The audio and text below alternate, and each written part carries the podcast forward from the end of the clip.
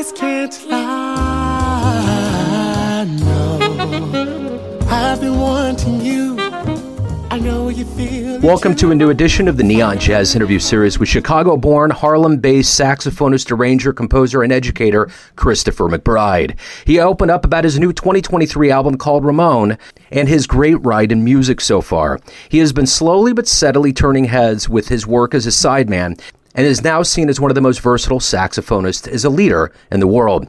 Since his 2012 debut album, the world has been opening up to him more and more. Enjoy this interview. Hey, great to connect with you. Thank you for taking a minute out. I appreciate it.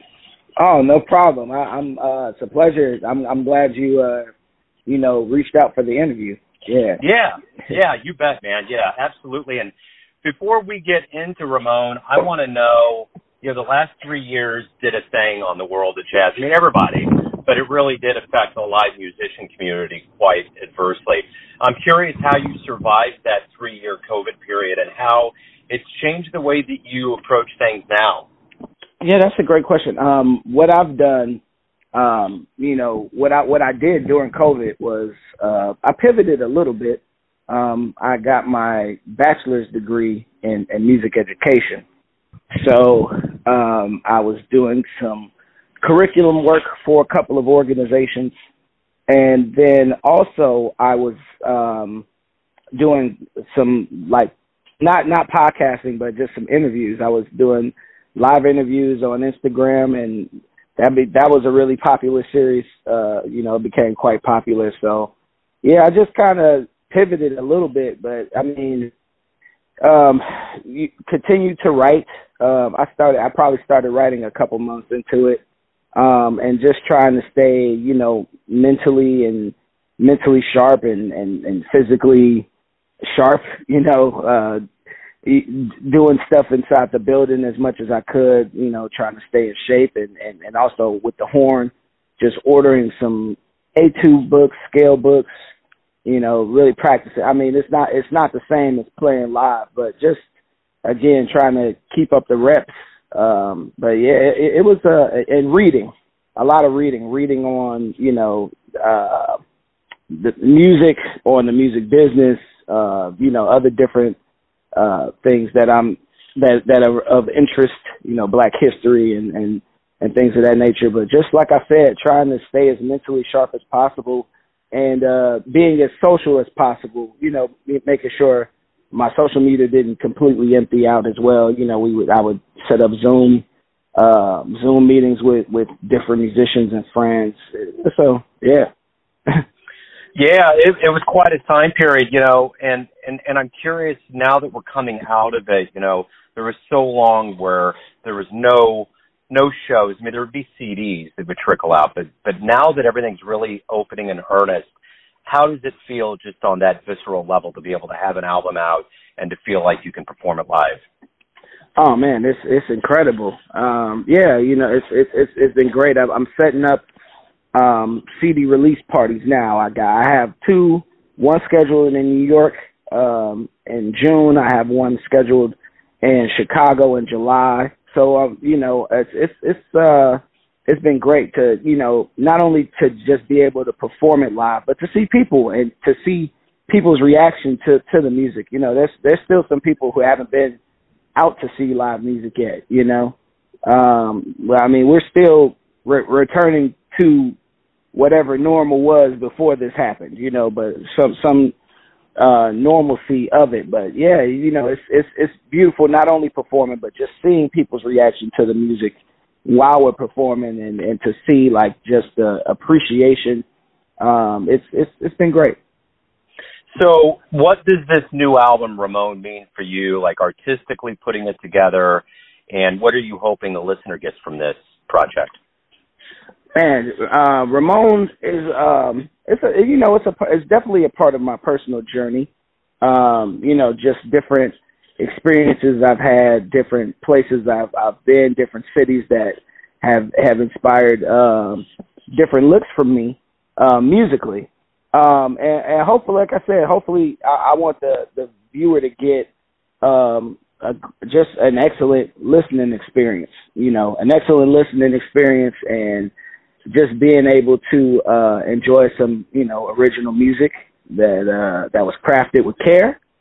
And yeah, that would that you know that would be my short answer. I, I have a much longer answer, but I, I would have to delve like into each individual track. But uh, yeah, it's it's it's um a part like, like I said, these works that I've been working on, you know, and actually I have uh more compositions coming as well. You know, I, I have a, about this is the second album. I, I have about two more albums that that are, that I could you know I could release right now if if if we were recorded. You know, I got to get them recorded and stuff, but I got about two more albums worth of composition. So just uh starting to really get into my bag and and and this is cool too because it it gives me the challenge of writing more compositions Absolutely. So you're originally from Chicago. Um, Yes, started correct. playing there. Yeah, and before you came to New York. So talk to me about the, the, the you know growing up in Chicago and and what some of your influences were to get into the world of jazz. Um, yeah, growing up in Chicago, grew up on the south side, uh, you know, with the with with the White Sox. You know, I don't I don't I I- I don't know how uh the Royals we had we had some some some, some wars back in the day uh, back in the day. Not not too much nowadays. yeah, yeah. But um yeah, grew up on the south side. Uh, um as far as jazz, I mean, what started getting me into music in general, uh Stevie Wonder for sure, uh Earth, Wind and Fire. Um, you know, my my parents, my my dad was Honduran, my mother is American. So I grew up with a lot of different uh musical influences um and, and hearing a lot of different sounds. Like from my father, I heard Bob Marley, Peter Tosh, and Third World, and Black Uhuru, and you know um, all these different uh, reggae artists. And for my mom, like I said, Stevie, Earth, Wind and Fire, such and such. You know, my brother at ten, he introduced me to rap, and um, you know Biggie, and you know uh, Wu Tang, Nas, all of that. And then I would say about 13 or 14, I went to uh, jazz camp, uh, Northern Illinois University jazz camp. Um, and I heard John Coltrane uh, play giant steps. And I remember saying like, man, he's like, he's sight reading, he's sight reading that music, or he's reading that music like crazy. And somebody's like, what are you talking about? I was like, well, you know, like, he's reading the music, right? They're like, no, he's improvising. And that, and that's how I kind of got into to jazz. And then, um, I heard kind of blue by Miles Davis and, and, you know, at, up to that point, I had been introduced to a lot of different music and, and a lot of beautiful music. Um, but it, it was Miles' album just did something different. You know, it was like it was all these feelings. You know, I, I always say like jazz, I love jazz because it, it touches on the subtlety of emotion, and it, it's like so instead of feeling like happy music, it was like melancholy music, or you know, like the like just these these feelings between happy happiness and sadness that that I love to explore. Um, and I said, man, if if, there's music that makes people feel like this, I want to play that. Right on. What was the first live show that you ever saw? First live jazz show that really moved you? First live jazz show. I want to say I I was in Chicago, um, and I I saw I, I definitely saw Eric Schneider, who was a, a very well known uh, saxophonist in, in the Chicago area. But I saw Eric Schneider live at, at the spot, and then but one of the first people I saw um, that was like you know one of the legends was uh, James Moody. I think I saw him around like ten or eleven. It was it was pretty heavy for me at the time, but I I do remember going and being like, man, like I'll never play like that. you know, but uh yeah, I, I think I was like ten or 11, like that. I wasn't even. I, I just had started. I had just started tinkering with the horn by then, but yeah, James was man. That was that was an incredible show. I, I still remember that. So talk to me a little bit about your move to New York. Was that always a dream of yours, and what was that? What was that transition like? Um, New York was. I, I, I'm I'm a person. I like to do things in steps. I'm never. It's you know I, I, I yeah I like to do things in steps. If I feel like it's attainable, then then I try to reach for it. You know. Um, so New York was never a dream necessarily. I, I, you know, transparently speaking, I didn't feel like I was at the at the right level to to think about New York at the time. Um, Antonio Hart, um, one of my mentors, and, and I studied with him in New York. He came to my school. I was at Northern Illinois finishing up my bachelor's. Excuse me. I was I was finishing up my bachelor's. He came to my school and and he was a special guest. And he was like, "Hey, if you ever want to come to New York and study," and I was like, "Man, like, you think I could like come to New York and study?" You know, it, it was again so far off my radar. But I, I've always been, you know, again, um, for my love of hip hop, I've always been a little fascinated with the city, and then of course discovering jazz and discovering the historical context between Chicago and New York. I, I really enjoy history a lot, um, and it was all of those factors, and and and also I felt an innate sense that you know I felt in Chicago. Um, I felt like going to New York with the the caliber of players here would really push me to a different level. And I and and I you know I had at the time I was you know having a successful run in Chicago as a musician and as an educator, but I, I said you know I uh I could go to New York and try it out, get the lessons, and if it doesn't work out, then I could move back. Um, but yeah, a couple years in, I, you know, I looked up, I was working, um, you know, I, I had definitely the first couple years kicked my butt, man. It was it's so many incredible musicians, but uh started really practicing, started kind of getting some things together and um you know, I was like I said, was working around town and I, I was like, man, maybe I sh- maybe I should stay and now uh 10 years it'll be in New York. I've been in New York uh my my professional career in New York is longer than my professional career in Chicago, which is uh yeah, I, I never thought I would be saying that, but here we are. right on. So, what is it about this process of, you know, you, there's recordings, there's live shows, there's so, so many aspects to being a professional musician. What do you like the best about it? Uh, you know, I I, love. I, I feel like musicians we're in the we're in the serving business. You know, we're we're yeah we're we're we're of service to the people. You know, I, I really love being able to transform somebody's day uh, and and transform you know people's moment, being able to you know be a memory uh, of somebody like man, we remember we heard that incredible live band and they had a great night and this and that and that. Um, you know that in the small part of it, I I, I love that part of it. Um, uh, at, on a personal level, I just I feel free when I'm when I'm playing, especially if I'm playing playing music and I know the music inside and out, and I just I, I feel like you know, at, at some points I could play anything or or the music could go on forever, you know, and and, and it, it wouldn't phase me. Um, it's just a, it's just a really liberating feeling to be able to to do this at, at, at the level, play with uh, high level musicians, um, and and be able to create the music at, at a, at a very high level. Man, it's it's it's incredible.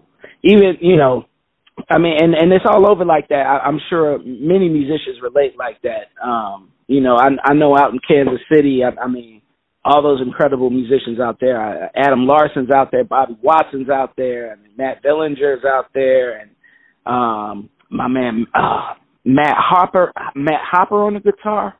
I want to say, yeah, it's, it's yeah, Chris Hazelton. It's like it's so many incredible musicians out there and I just I always get that feeling of just freedom and and and liberation and and creativity.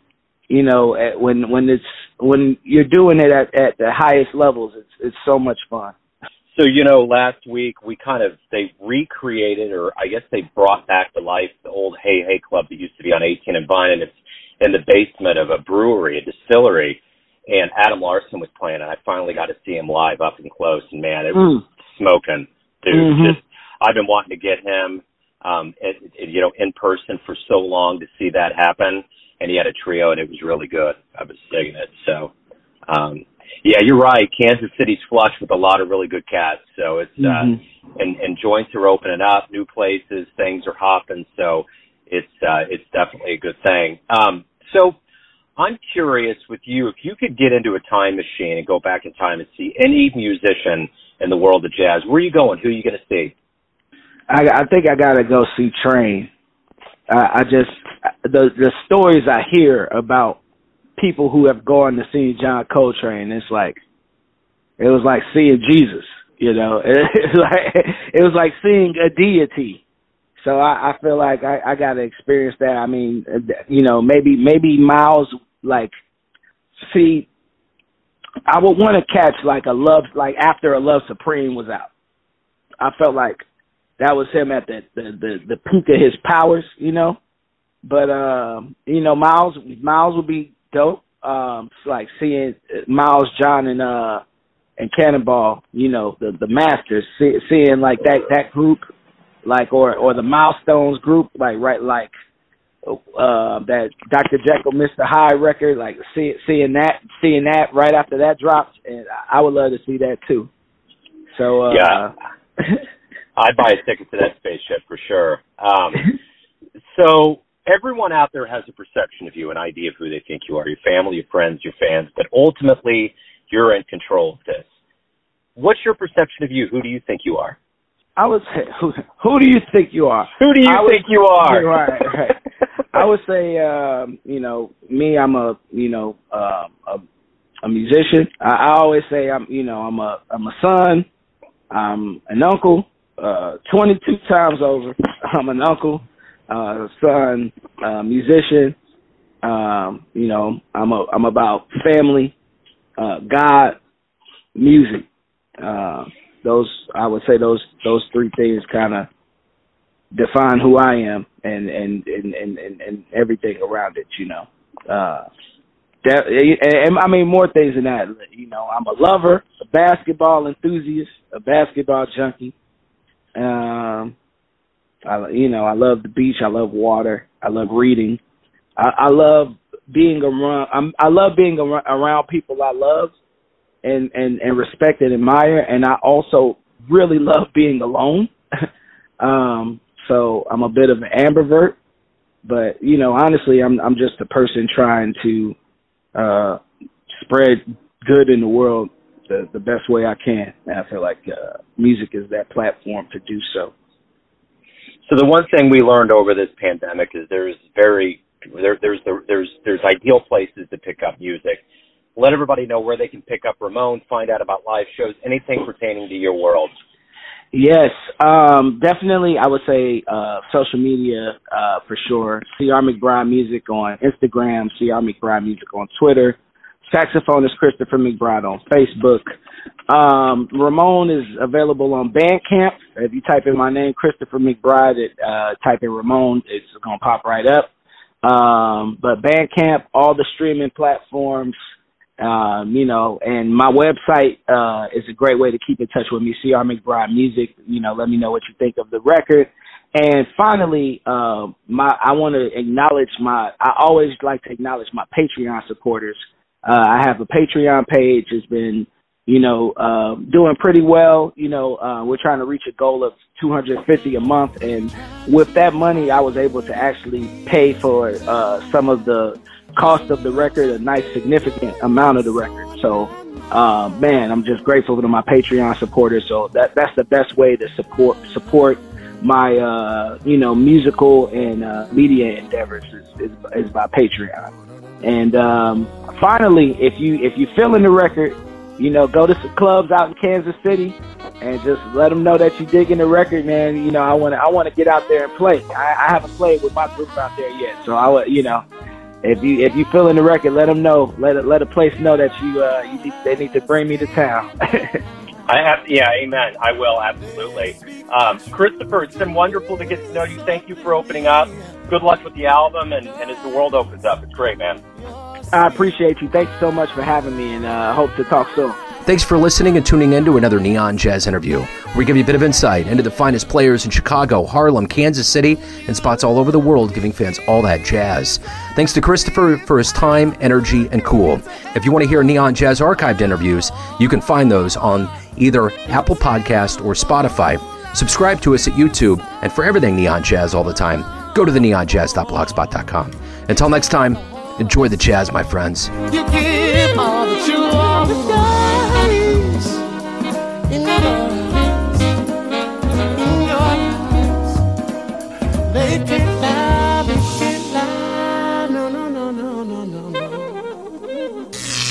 Neon Jazz.